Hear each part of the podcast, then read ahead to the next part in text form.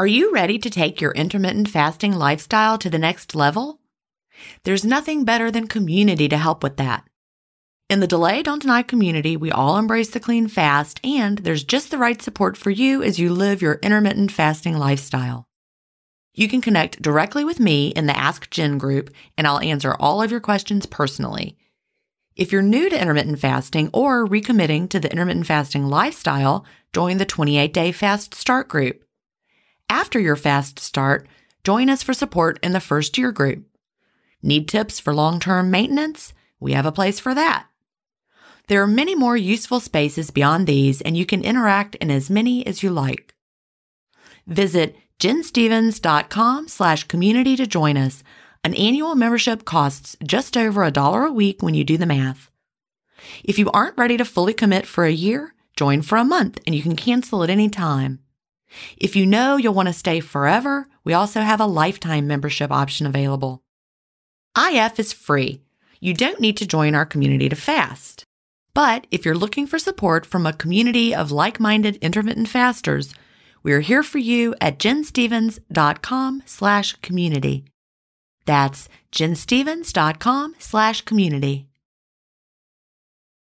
If you've been listening to my podcast for a while, you know what a fan I am of Dr. Tim Spector and the work he's doing with Zoe. I was first introduced to his work in 2015, and I've been following his research ever since. What I love most about the Zoe Science and Nutrition podcast is that they have weekly interviews with world leading experts who explain how their latest research can benefit your health. Recently, I was thrilled to finally meet him face to face as we recorded an episode for the Zoe Science and Nutrition podcast, and this episode aired on April 11th. We had a chance to talk about the world's biggest intermittent fasting study, and I had the opportunity to explain the clean fast to Jonathan, which may explain why he didn't enjoy his prior experiences with fasting. Search for Zoe Science and Nutrition on your podcast player or on YouTube to hear the latest episode, and don't forget to look for the April 11th episode to hear me, Tim, and Jonathan talk about the world's biggest intermittent fasting study.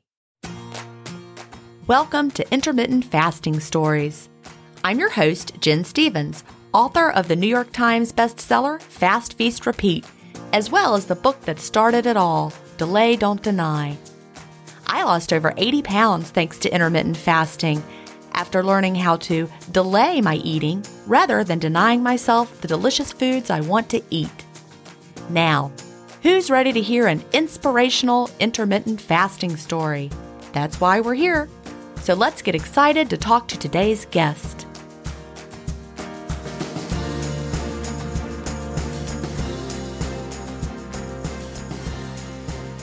Hi, everybody, and welcome to episode 211 of Intermittent Fasting Stories.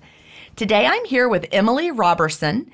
Emily lives in Little Rock, Arkansas, and she is a fiction writer. Nice to have you here. Welcome, Emily. Oh, I'm so happy to be here. I love the podcast. I'm so glad. Well, I love doing it. It's like I'm a very social person, but I'm at home by myself with my cats and I know that's the writer's life. It's true, right? Yet I can have coffee with a friend because here I am. I've got my black coffee that I'll show it to you. I can see you, you can see me. You have to see my mug. Can you read it? It says, Pour yourself a cup of ambition, Dolly. Oh, I love that. Do you see that mine is, it looks like Blue Willow, but it's really Calamityware. Oh my gosh, I love it. I love it too because I love blue willow. My grandmother always had blue willow. And so I, I, have all this like really fancy blue willow and other blue and white china. But this Calamityware has like, it's got Bigfoot and yes, dinosaurs and, like and, robots. Yes. So it's like hidden calamities. And I so love I love it. It's a lot of fun. So I can be all prim and proper, but still, it's like, yeah, my mug has Bigfoot on it.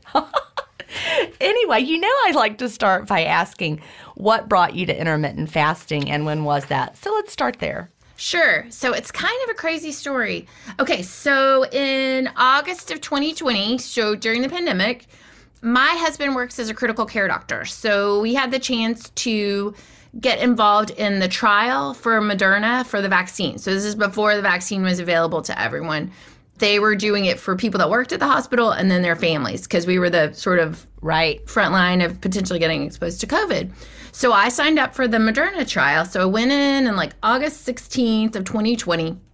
And during the physical exam, the nurse practitioner felt a nodule, like a lump on my throat that I had had my my medical physical in February, and there hadn't been anything there, so it it had happened that fast. So you had a nodule on your thyroid. Well, it was just a lump on my throat. It was really strange. Like you could only see it if I took my head back like this, but you could feel it. But we had never felt it because whoever feels the front of your neck? I know. It's just not like a place feeling you ever feel. Yeah, Right. And it was like weird and kind of soft. So anyway, they were like, "Well, we'll keep her in the trial because I am 47, and so it's super common for women as you get older to have things on your thyroid." So they were like, "It's probably not a big deal, but go get ultrasound." So go to the ultrasound and they're like, ah, it looks pretty good, but let's go to radiology. Go to radiology and they're like, seriously, because my husband works at the hospital, like I just talked about my books with the people, like it was just chitty chatty, and they're all like, Right. this looks totally normal, looks totally fine, we're not worried. Somebody saw my husband at work and was like, it's not a big deal. Turned out, no, it was a cancer. It was a Wow. papillary thyroid cancer. Most of it was fine, but there was like one place where they were like, oh, that's cancer. So they Right. went in on October. It was so hysterical. They called and the, my GP was like, let's do a telemedicine appointment on a Friday. And I was like, Oh yeah, that's never good. Call you on a Friday to say like it's not a big Let's deal. So- chat, right? No. So they said they send you a postcard for that. They're like, it's fine, right? But- exactly. and so then they said it's suspicious for cancer. I was like, what does that mean? Suspicious for cancer. So we went for the appointment like September 5th or something. This is 2020. And the surgeon, who's an, a wonderful guy, there's a place here called Carti, that's the cancer place, and he was great. And he was like, no, no, it's cancer. But if you have to pick a cancer, this is the one to get. Like, which I would not have picked any cancer, but this is the one to get. Like, it's not that big a deal. I have heard that, but I feel like if they were saying that to me, I'd still be like, uh uh no. Yeah, I was like, I would have chosen no cancer. Right. On October 1st of 2020, they did the surgery. Well, they went in there and it was on two places on my thyroid, so they had to take the whole thing. So I have Oh, I can see your scar, scar. which Wow. I don't love. But I'm glad to have it because, you know, all the things. And then it had spread to a lymph node. So I had to do a radiation therapy. And I love science. You will love this. You will love this, Gin Stephens. The way they treat thyroid cancer is they give you radioactive iodine in a pill because your thyroid is the only part of your body that holds on to iodine. Yeah, that takes it up and it's like, bam, it kills your thyroid, right? Right. But for me, my thyroid was already gone. So what it was killing was any thyroid cancer that had spread anywhere because there's still thyroid cells. Oh, that's so interesting. I do love that. You're right. I know you I thought you would. So I didn't have to do a bunch of scans. All they had to do was have me take the radioactive iodine and then any place where there was cancer, it took up the iodine. Because those cells were like, that's what we do. That's what we do is hold on to iodine. It also meant I had to not be around my children for a week after I'd taken it because you're poisonous to children when you have radioactive iodine because their thyroids will take it up by just by being around you and then you could accidentally kill your th- children's thyroid which yeah. my youngest is 10 he was I guess he was eight at the time and being like I can't actually touch you baby was very Right. stressful Stay I couldn't away. use the toilet that they would use Wow. I couldn't prepare food where they might be, which is so crazy. But the thing that I did not know is in between October 1st, when I had the surgery, and October, I took the radioactive iodine on October 22nd. You have to let your TSH levels get super, super, super high so that your thyroid cells are like begging for the hormones so they'll take up all the iodine. Like it's almost like they made my thyroid cells go super crazy. So I got Okay. so basically the doctor told me, Emily, you're not going to be able to sit down and write a chapter. You're barely going to be able to get out of bed before we actually do this because Like lethargy, brain fog, all of that. exhaustion. Like I couldn't walk a mile. Like I, I thought I just wanted to go outside, and I was like, okay, I'm gonna go on a walk. I had to sit down on the curb, and I was like, my oldest was 16 at the time, and I was like, am I gonna have to call him to pick me up?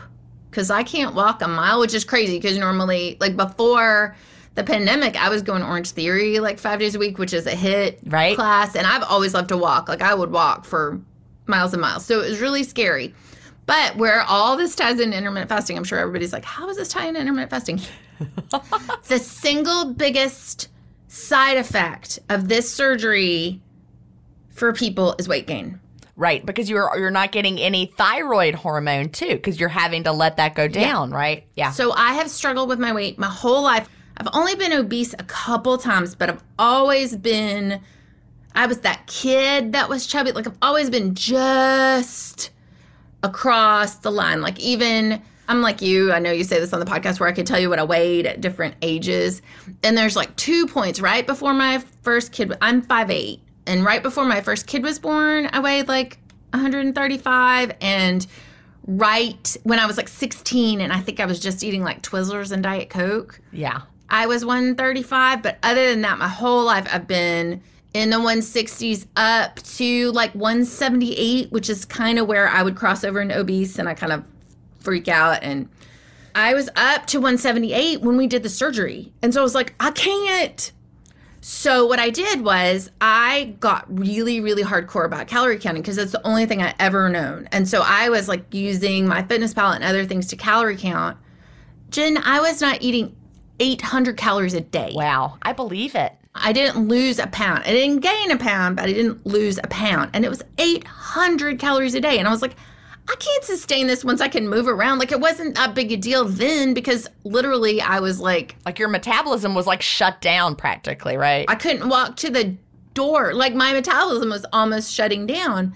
But when it started back up again, and I was also super self conscious, I'm still a little self conscious about the scar. But when I first got the scar, like having a scar, like where you have to see it. So my self image already had taken kind of a blow. And I was like, I cannot get any heavier. But I was like, the same as everybody who says on the podcast, like, I've been doing this my whole life. And the only way I ever was successful was by this such rigid calorie counting that you're almost like a crazy person. Like, you're like, you can't, because every single time, like, I would get to 162 was always my number. I would get to 162, and then I would like go out to dinner with people. Like my husband would be like, "Oh, we're gonna go out to dinner with friends."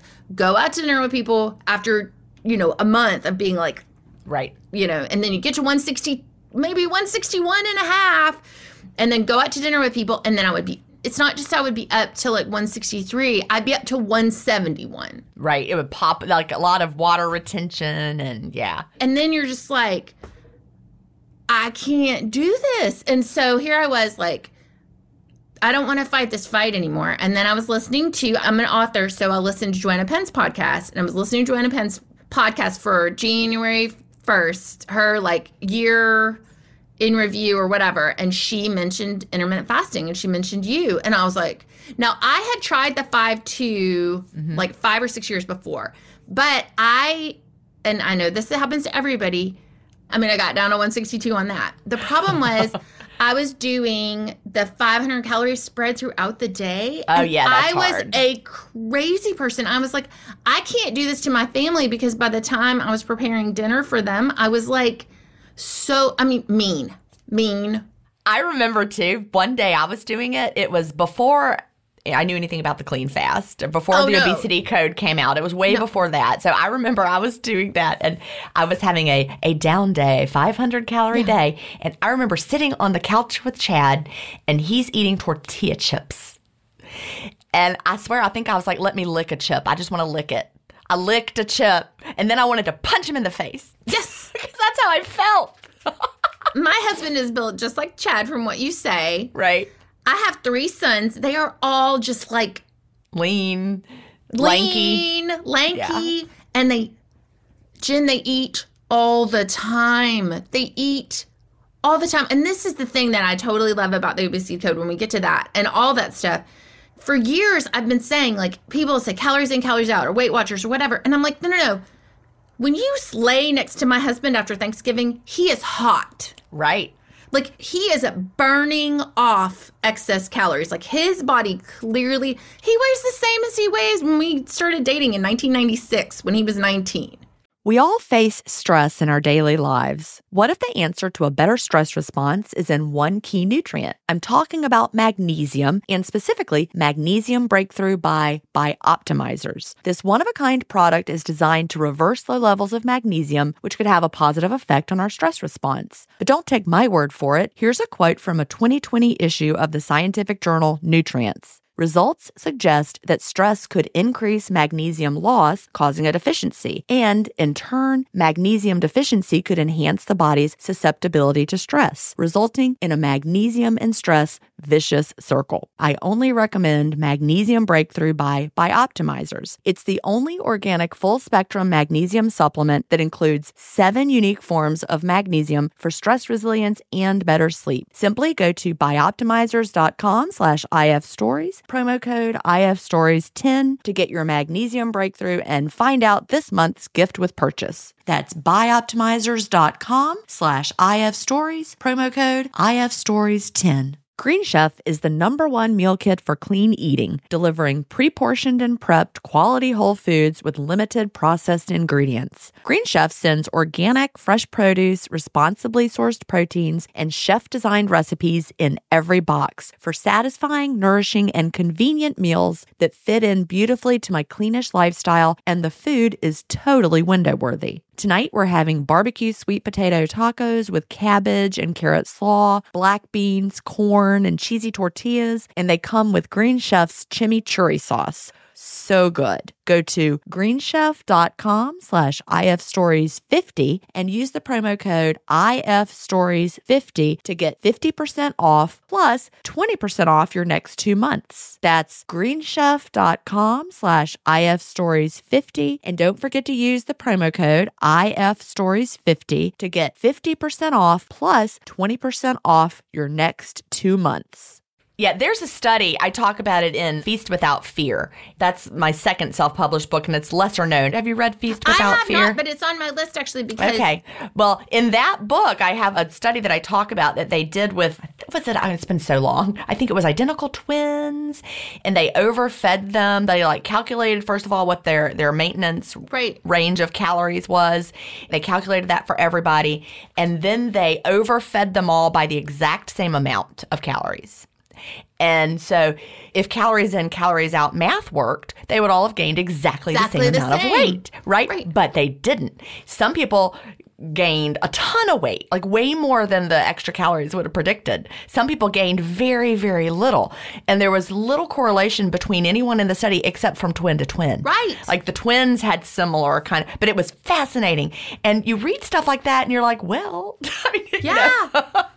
so I heard Joanna's podcast and I was just like, I'm all in. So I bought Delay Don't Deny like right away because she, on her podcast, she was pretty clear lead with Gin. So I bought Delay Don't Deny right away and then went to Jason Fung's YouTube, watched that refrigerator one for anybody who's just starting out in fasting. Google Jason Fung, the refrigerator hypothesis. analogy, the refrigerator and the freezer. Can you remember it enough to paraphrase it? If you can't, I can. yeah. All right, paraphrase that for everybody. So the idea is, which I am telling people all the time because people think this is so crazy, and this analogy seems to really help people. Okay. It does. So if you have a refrigerator in your house, let's say you have a refrigerator and it's full of food, and then you have a freezer that's full of backup food.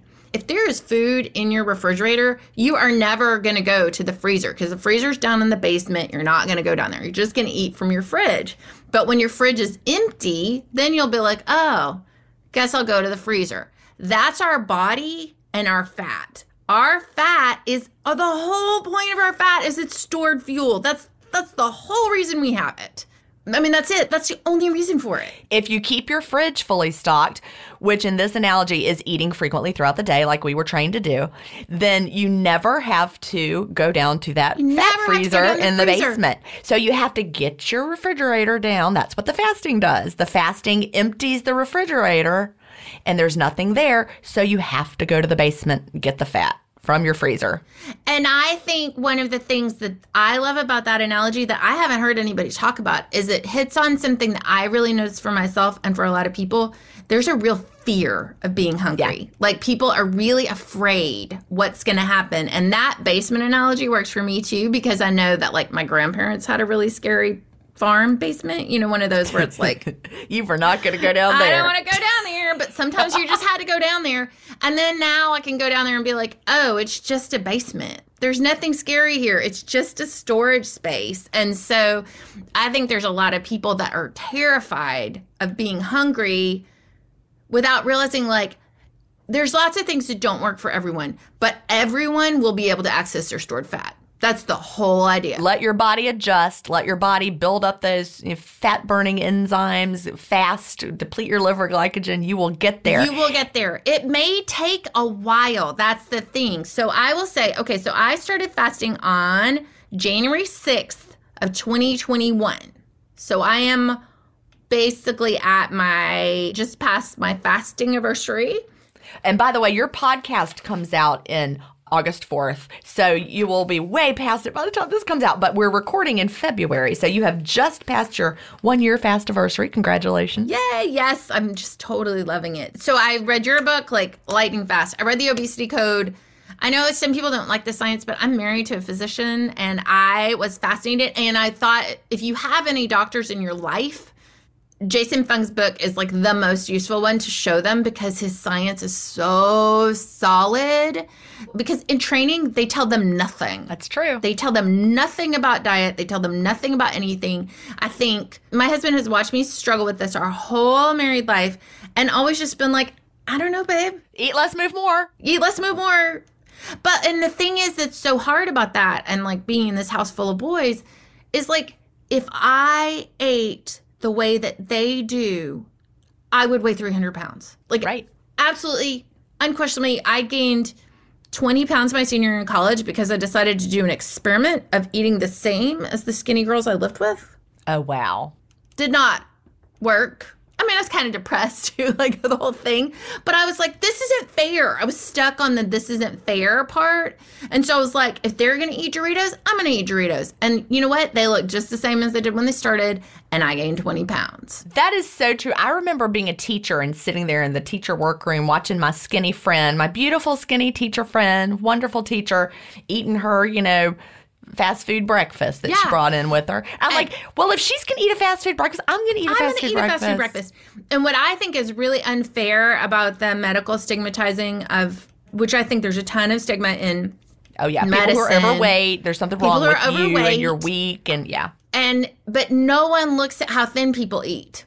No one's looking at how thin people eat. And you know how thin Americans eat? The same as all the other Americans. Yep. You know? Like my kids, if I let them, they just eat carbs all like we have some rule like we have to, you have to eat five fruits and vegetables in our house like to get dessert. But like our freezer is full of ice cream. If you open our freezer, it's just ice cream across the bottom. Like the older boys are 17 and 15 like there's just ice cream in our house. Like goldfish things like this. yeah. And like my oldest son is six five and weighs 170 pounds. wow. 108. Maybe he's up to 180. Like, probably he doesn't want me to say that. But anyway, Well, he's not going to listen to this podcast. no, he won't know. He'll never know. No one will tell him. They don't even struggle at all. There's no, yeah. And that has never been true for me. I've been chubby. I was chubby in the third grade. I mean, I think I got chubby in first or second grade. Like, I was always taller. I was always chubby. Like, anyway, so You read the obesity code. read the obesity code and just I read Fast Feast Repeat super fast. And I I mean I read both of them twice, like just in quick succession, just like bang bang bang bang bang. And then I started fasting. And so I started fasting January 6th. I was looking and I think I had a memory of the first time that I could taste ketones. Oh, yeah. So how long? Because it was hard. You said it was going to be hard, and it was hard. The 16th of January was the first day I tasted keto. That's pretty good, though. yeah, Like 10 days. 10 days. So what I started with was skipping breakfast was my start. So I just really did kind of did what you suggested in fast feast repeat and just do it slow and don't Don't stress. and Right. weigh and measure and take some pictures. Don't stress, but just like, and because for me, my big thing was I didn't go in really imagining that I would get under that 162. I'd kind of like, which for me is super interesting to me. That is a BMI of like 25.1. I That's could like not right above the overweight mark, right? I got pretty fit before my third son was born, so I would say like, but fit like exercising all the time, and I think I had gotten to like one fifty eight or something. But then he was born, and I was so careful in that pregnancy. That's just the thing, y'all. Like I only gained because I was 38 when I was pregnant with him, and I was like, I can't. Because the older boys, I was 30 and 32, and I was like, whatever. But that difference in being 38, like, I could definitely feel it. And I was like, I can't have an extra 30. So I only gained 30 pounds with that pregnancy. Like, I was like so careful. Like, I didn't. I mean, I did get Chick fil A peppermint shakes, but not all the time. You know, like, I'm so careful. And walking while I was eating them. So careful. And I got down to like that 174 kind of after he was born. So in the 10 years after he was born, I had never been able to be below 162. And I hit 162 basically around right now, like right around February 1st. And I have not been over that since then. Awesome. So February 1st of 2021, 2021. you hit 162. Yeah. And I haven't gone over. Now, I have not, I'm hanging out about 157, 155. I would happily drop another five. I liked what I looked like in the 140s, but I totally have the body recomposition. Like, Right. I can wear a bunch of stuff that I could wear. There's one pair of jeans that I had at 135 that I still can't get in.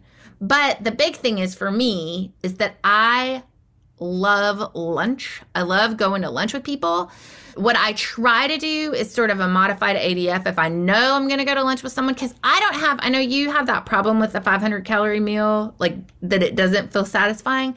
I can enjoy a 500 calorie meal if I seriously bulk it up. Like I'll do like, here's a great thing that you can do for everybody who's struggling with 500 calorie meal.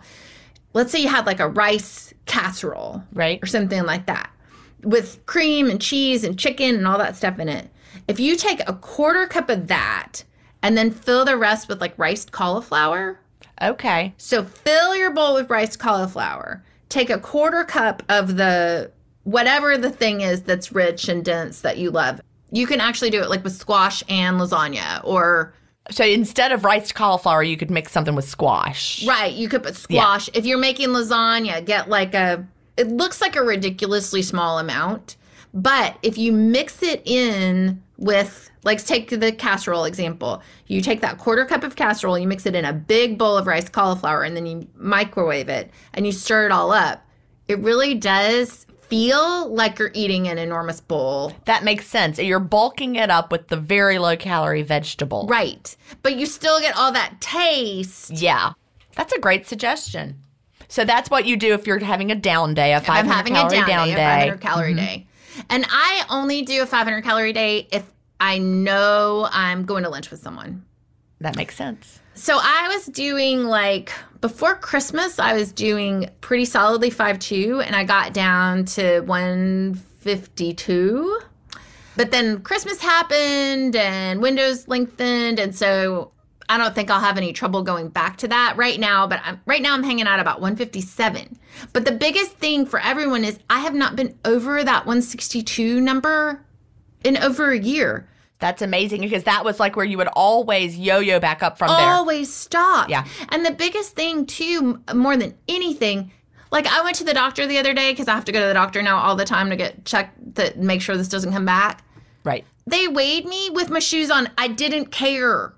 I That's didn't great. care. Just the liberation of being like, I'm standing on this scale with my shoes on, and I weighed, you know, 165 because I had on my shoe. I think I had my purse on. like I Right. was like, but my whole life before then, I would be like taking my shoes off and Right. like doing all this stuff because it it felt so bad to see that number like when you weigh with clothes on if you've been weighing you know at home in the morning and then you're like oh this doctor scale although my favorite story about that Gin i love this story so i went one time to get insurance physical Yeah. you know, for life insurance. And it was one of those places where it was just set up in like a little storefront place. And you go in, and there was a, a nurse there, and she weighed me, and I came in at 175. It was one of those times where I got in, I knew I was creeping up, but I hadn't really weighed at home. And I got totally spooked. Like, are they going to not insure? You know, you get in your Right. head, is my insurance rate going to be higher? Whatever.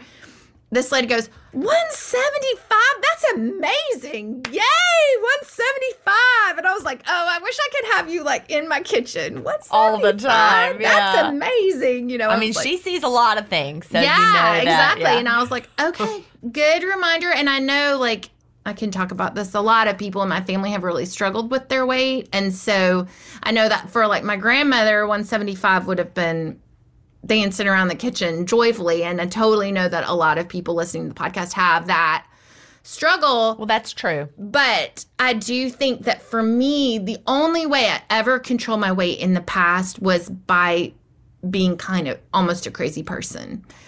And so just being able to just not, it's like a, a war I've been fighting my whole life is over.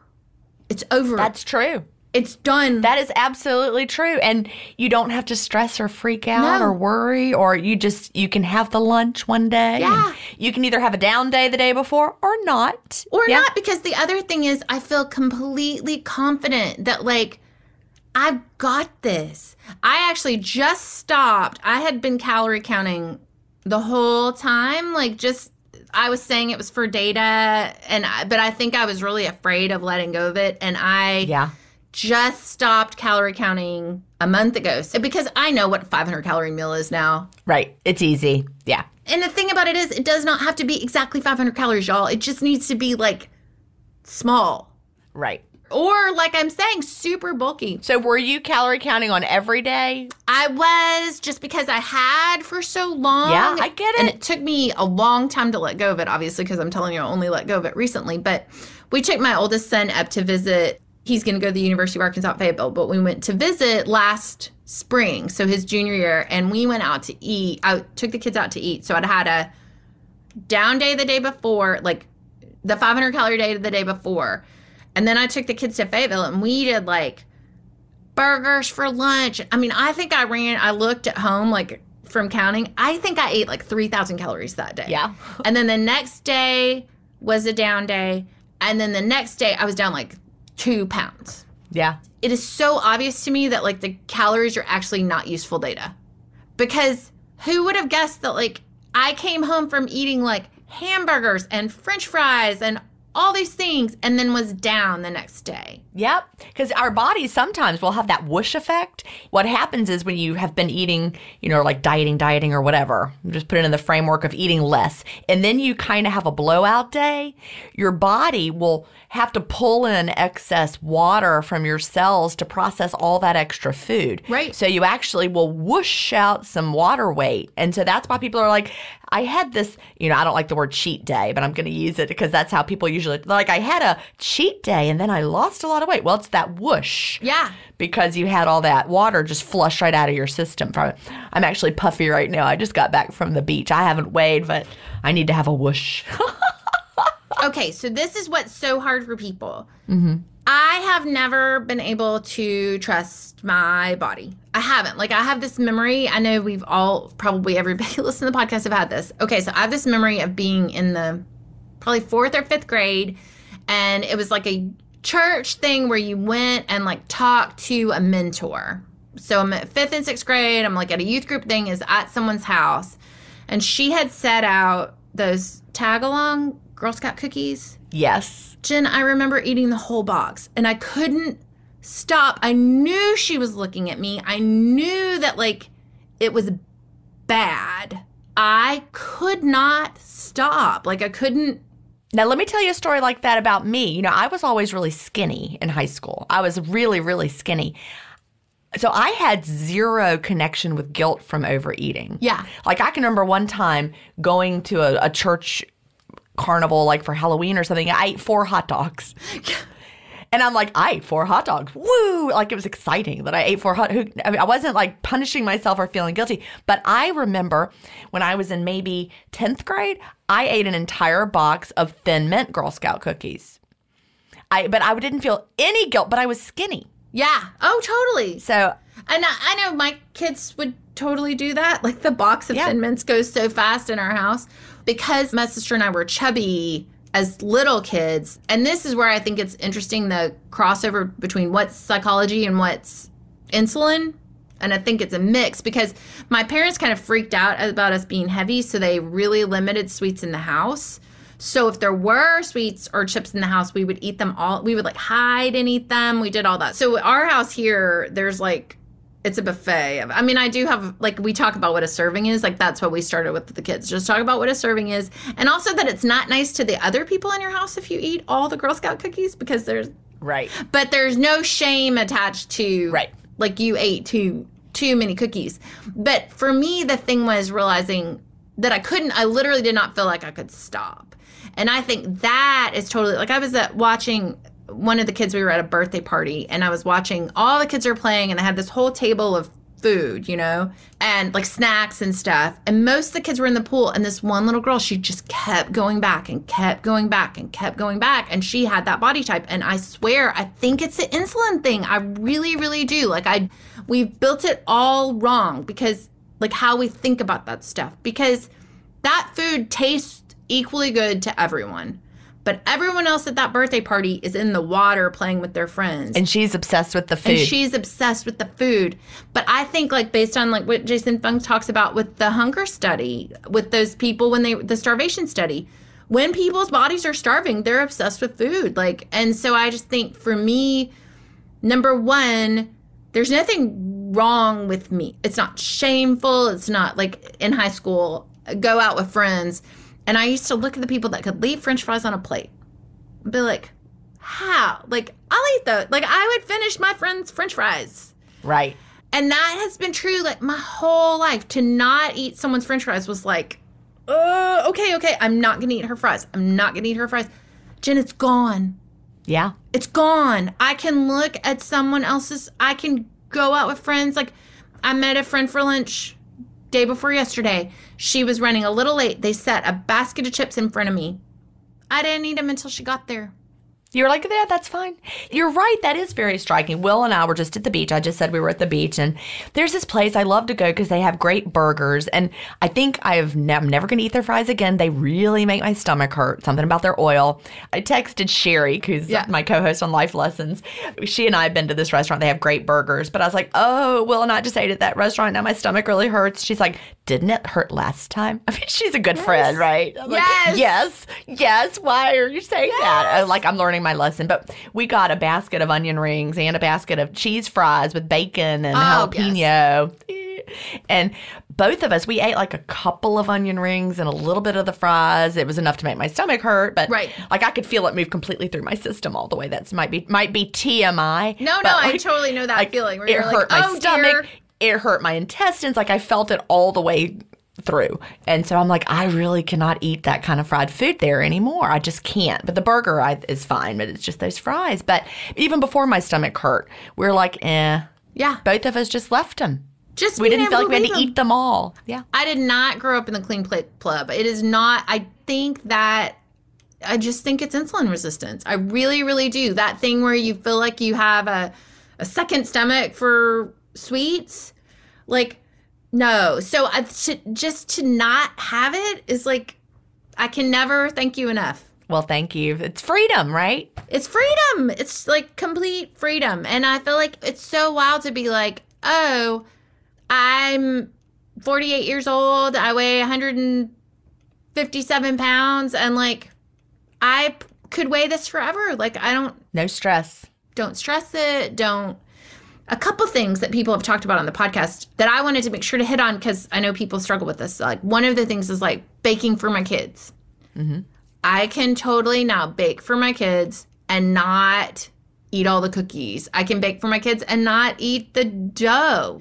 Now, with these boys in this house, it means if I'm going to have a cookie later, I have to hide it I get that. Yeah. because they will eat them all This is going to be mine. I'm going to eat it later. I'll put it somewhere they can't my see window it. Yeah. opens. But like it by no means impacted at all my ability to like make fun things for them or cuz that was always part of my fear like the times where I did manage to like just by the skin of my teeth get to that 162 number i would have to like not bake and i would have to not make like Kraft macaroni and cheese or something that my kids really love but that i was like i can't something like that, I'm going to eat a lot of it. You couldn't trust yourself not to just go crazy with it. And yeah, I get it. And now it's just like I can make it, I can eat it, I can leave it, I can just all of that is really, really great. But that's the main thing. So tell me what your you you mentioned before. You know, people always like to know what your approach is. So it sounds like you do kind of a hybrid approach. Like you will throw in a down day when you when you know the next day is going to be a two meal day. So you'll throw in a down day, then you'll have a two meal day. But then other days, what do you do? I have really stopped eating lunch altogether at home. So I work from home. I'm a writer, like Gin said, and I realized when I read the obesity code I was like, oh my gosh. Like, I used to have those, you know, those little baby tomatoes? Yes. So I would have those little baby tomatoes on the counter. And every time, Gin knows this because of writing, every time I would get like a little stalled or a little whatever, where you were like, oh, I don't really know what I'm going to write next, I would get up and go in the kitchen and have a baby tomato and come back. And I thought, how could this be any big deal? It's like one baby tomato. and now I realize, like, oh no, I was just spiking my insulin all day long. One baby tomato at a time. And sometimes I'd have a baby tomato and a Babybel cheese. That's delicious, but like all day yeah. long. Just spike, spike, spike. So I have found now that if I'm not going to lunch with friends, I'll just wait and eat at dinner. Yeah, that's the, the, easiest thing to do, especially when you're writing. Yeah, because then I don't have to stop. I totally fine. I will say though, okay, this is really important that I wanted to tell people. Okay.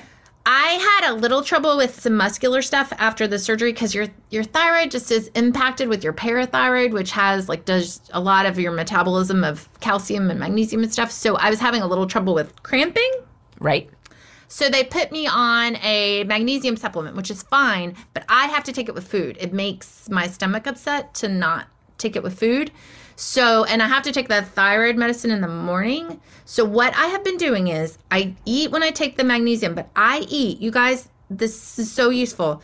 I eat the tiniest amount of Greek yogurt and berries. And for me, you know those little sample, the little ones you can get at the store?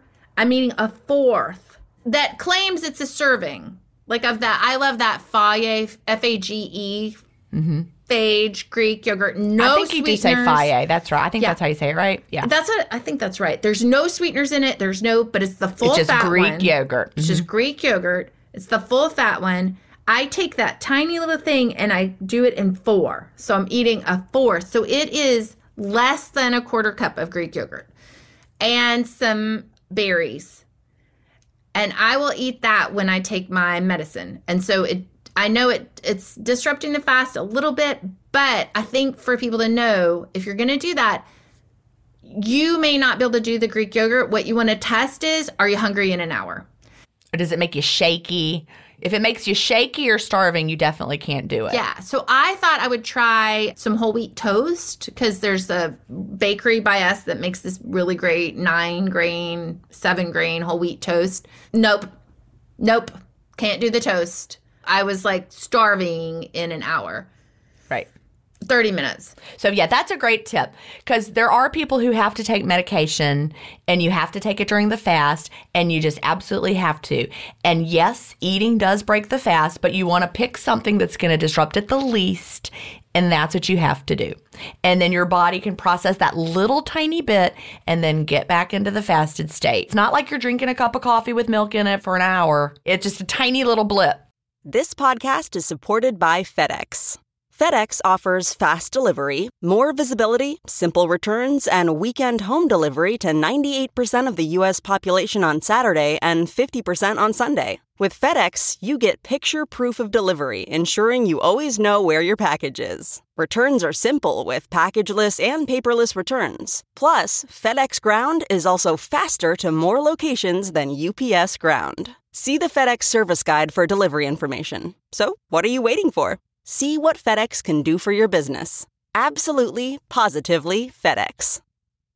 This episode is brought in part to you by Audible, your go to destination for thrilling audio entertainment. Whether you're looking for a hair raising experience to enjoy while you're on the move or eager to dive into sinister and shocking tales, Audible has an exclusive collection of thrillers from best selling authors that will keep you on the edge of your seat.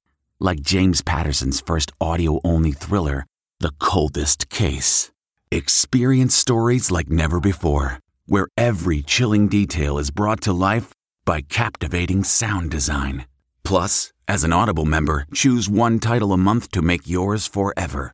And now, new members can try Audible free for 30 days. Just visit audible.com slash WonderyPod or text WonderyPod to 500, 500. That's audible.com slash WonderyPod or text WonderyPod to 500, 500.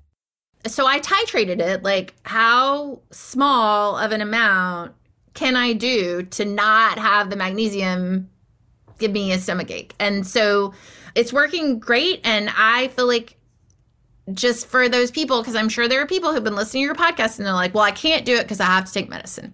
Well, this totally has worked for me. And I, I know there's no fasting police, people. There's nobody that's going to come and be like, knock, knock, knock. Like, You have to take that medicine and you, you don't want to take that on an empty stomach. So you need to have something. So it's just one of those things you're not like trying to cheat the system.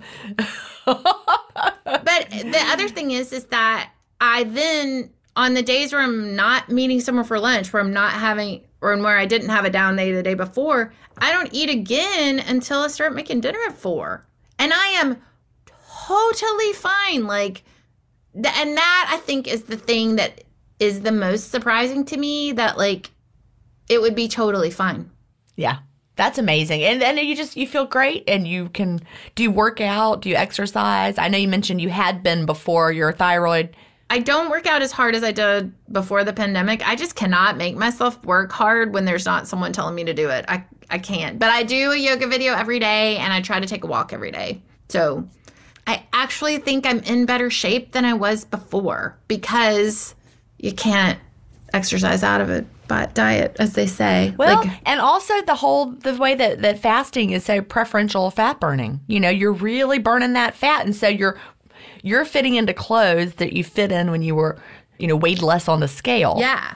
Oh, totally. So I wanted to tell, there's a couple things I wanted to make sure to hit people. Okay. My waist has lost five inches.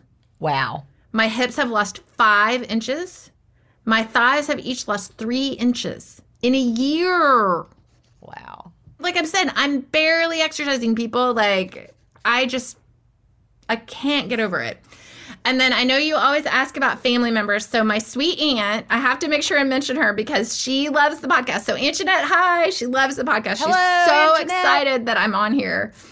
So my grandmother and my aunt always had the body type that was like mine. Like they were chubby as girls. They were always struggle with their weight. And so I always really identified with this aunt of mine because her daughters did not struggle with their weight. They were a lot more active. They have the same body type that I have, but I, as kids, they were a lot more active. Like I didn't play any sports or anything, and my cousins did. So I wonder if that in some way was protective for them.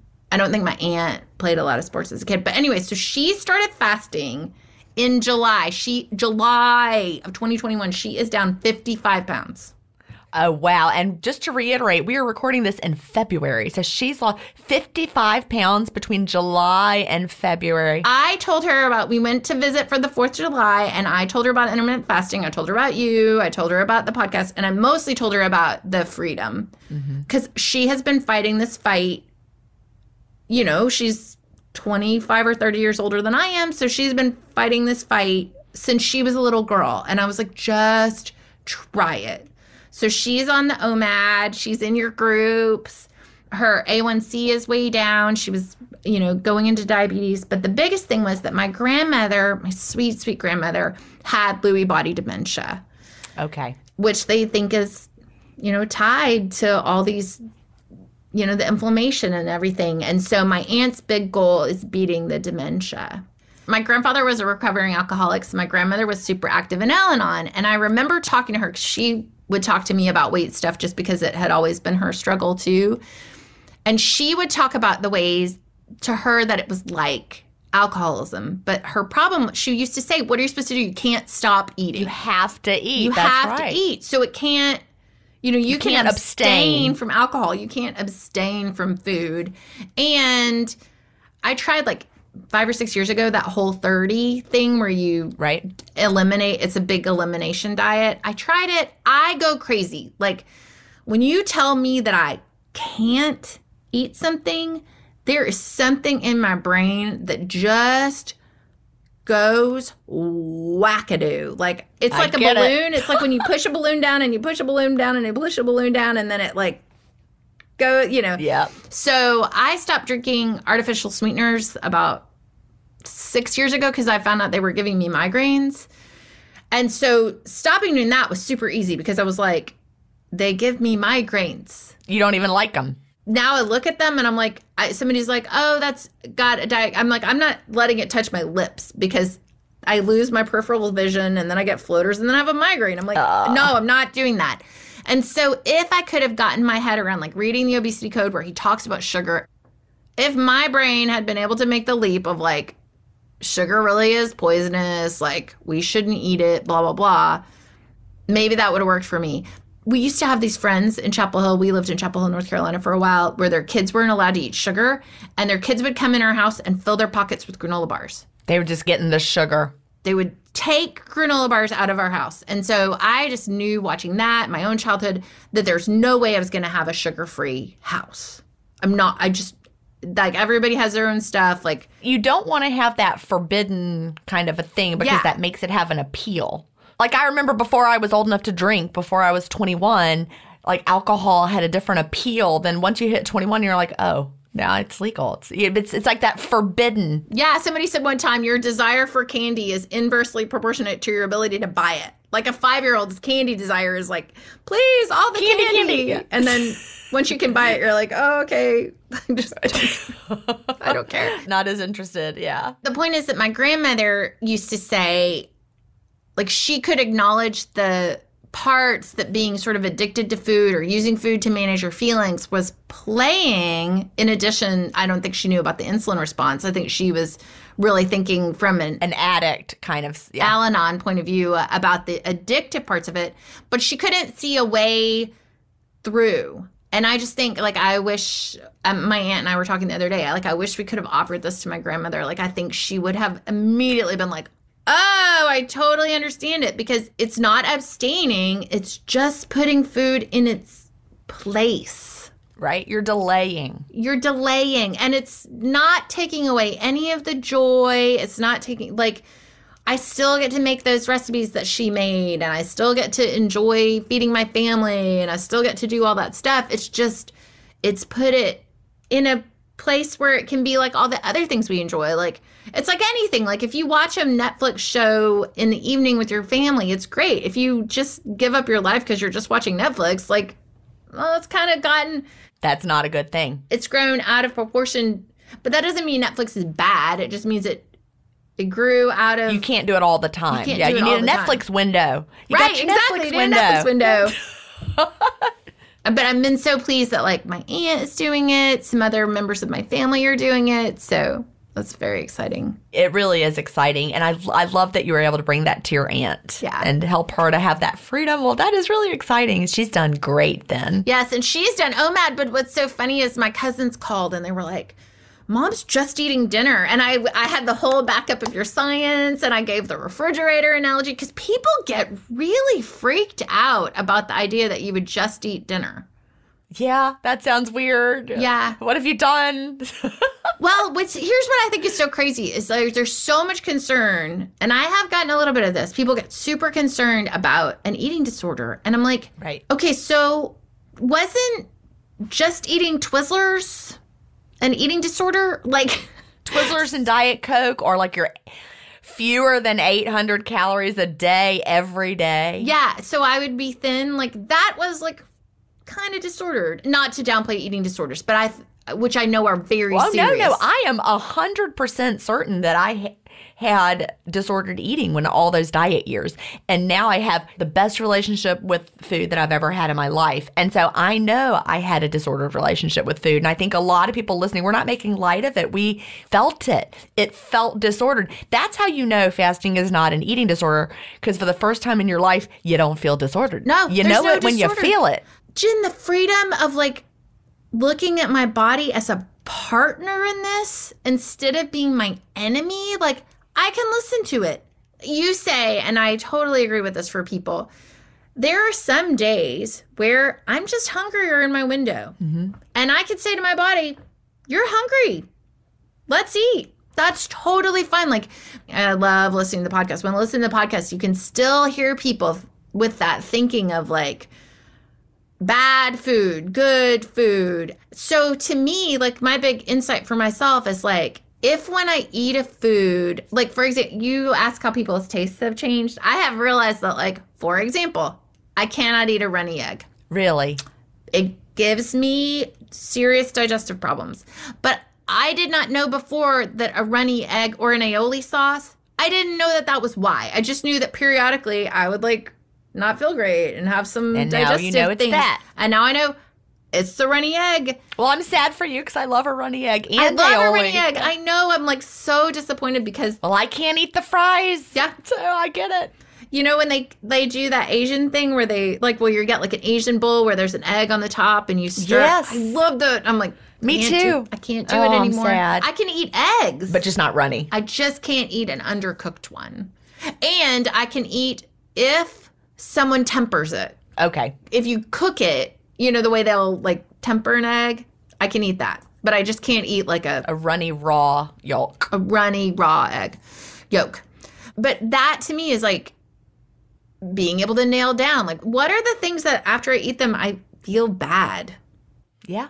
As an adult, don't eat them.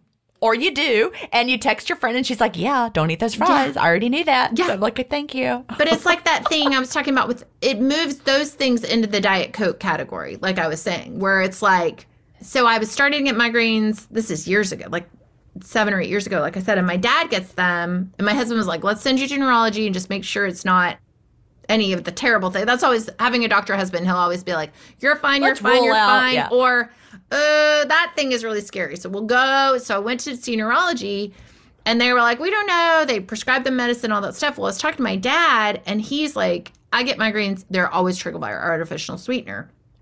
And y'all, and I was addicted to Diet Dr. Pepper. And so the thought of giving it up, I was like, oh, I really don't want to. And I think this is what happens to people sometimes. I was like, I don't want to try giving it up because if it turns out to be that, then I won't be able to have that anymore. Right. And I think what you, people don't understand is that once I figured out that that's what it was, my relationship with Diet Dr. Pepper is completely transformed. Like, I don't want it. Because you don't want to have that headache. I don't want that headache. Like, I did a test. I was like, okay, I'm going to drive through Chick fil A. I'm just going to get the Splenda lemonade. Like, I love an Arnold Palmer. So I'll just get the lemonade with Splenda and the. And so I drove through, I took a sip of it, and I was pulling out of the thing, and my peripheral vision went. Ooh. And I was like, Yeah. uh, you people can't see on the podcast it narrowed and i was Yeah. like oh that's it that's i'm i didn't have any more thankfully it recovered but it just closed it up Wow. Well, we are almost out of time. What would you tell someone just starting out with intermittent fasting, or what do you wish you knew when you first started in like one minute or less? follow gin's thing it's going to take a little while to get fat adapted and depending how long you've been insulin resistant it might take longer so just kind of know like starting out i'm talking about being super easy and for me it was like two weeks of it not being super easy and then it was super easy It does get better. That's exactly it. It will get better if you just let your body adjust. And it's okay to adjust slowly if you need to. Yeah. Oh, totally. Like, just do 12. Y'all, if you are like really struggling, just do 12. It's like, it's that Atomic Habits book. Like, Yeah. Gin says tweak it till it's easy. Absolutely. Like, the minute you're like, oh my God, I'm starving, open your window, Eat. Mm-hmm. eat. And you're not failing. You're not failing. Do it again. This is the next, like, I'm going to be doing this as long as I live. So, it's not a race. Mm-hmm. That's really good advice. Well, Emily, I have enjoyed this so much. Thank you so much for being here. Yes, thanks for having me. Do you have an intermittent fasting story to tell? Email me at gin at intermittentfastingstories.com and I'll add you to the lineup. That's G I N at intermittentfastingstories.com. The world wants to hear your story. That's it for today. Remember, I may have a doctorate, but I'm not a medical doctor. So don't use anything you hear on this podcast as a substitute for medical advice. Please always check with your doctor or healthcare provider if you have medical questions. I'll talk to you next week, Fasting Family, where we will hear another inspiring story. Have a great week and fast on.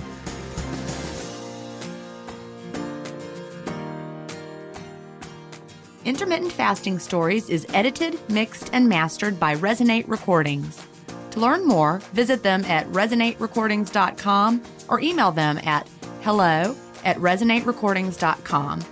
Intermittent Fasting Stories listeners will receive a free offer if you mention that you heard it on the podcast.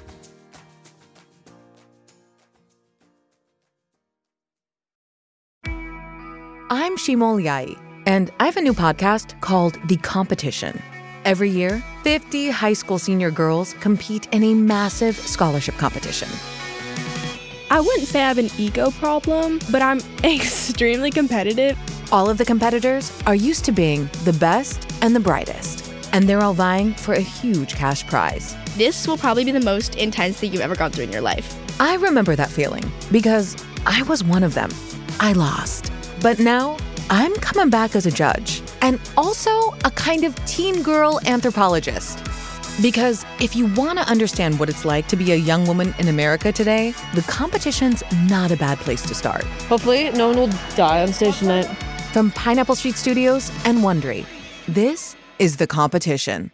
Follow The Competition on the Wondery app or wherever you get your podcasts. You can listen to The Competition early and ad-free right now by joining Wondery Plus.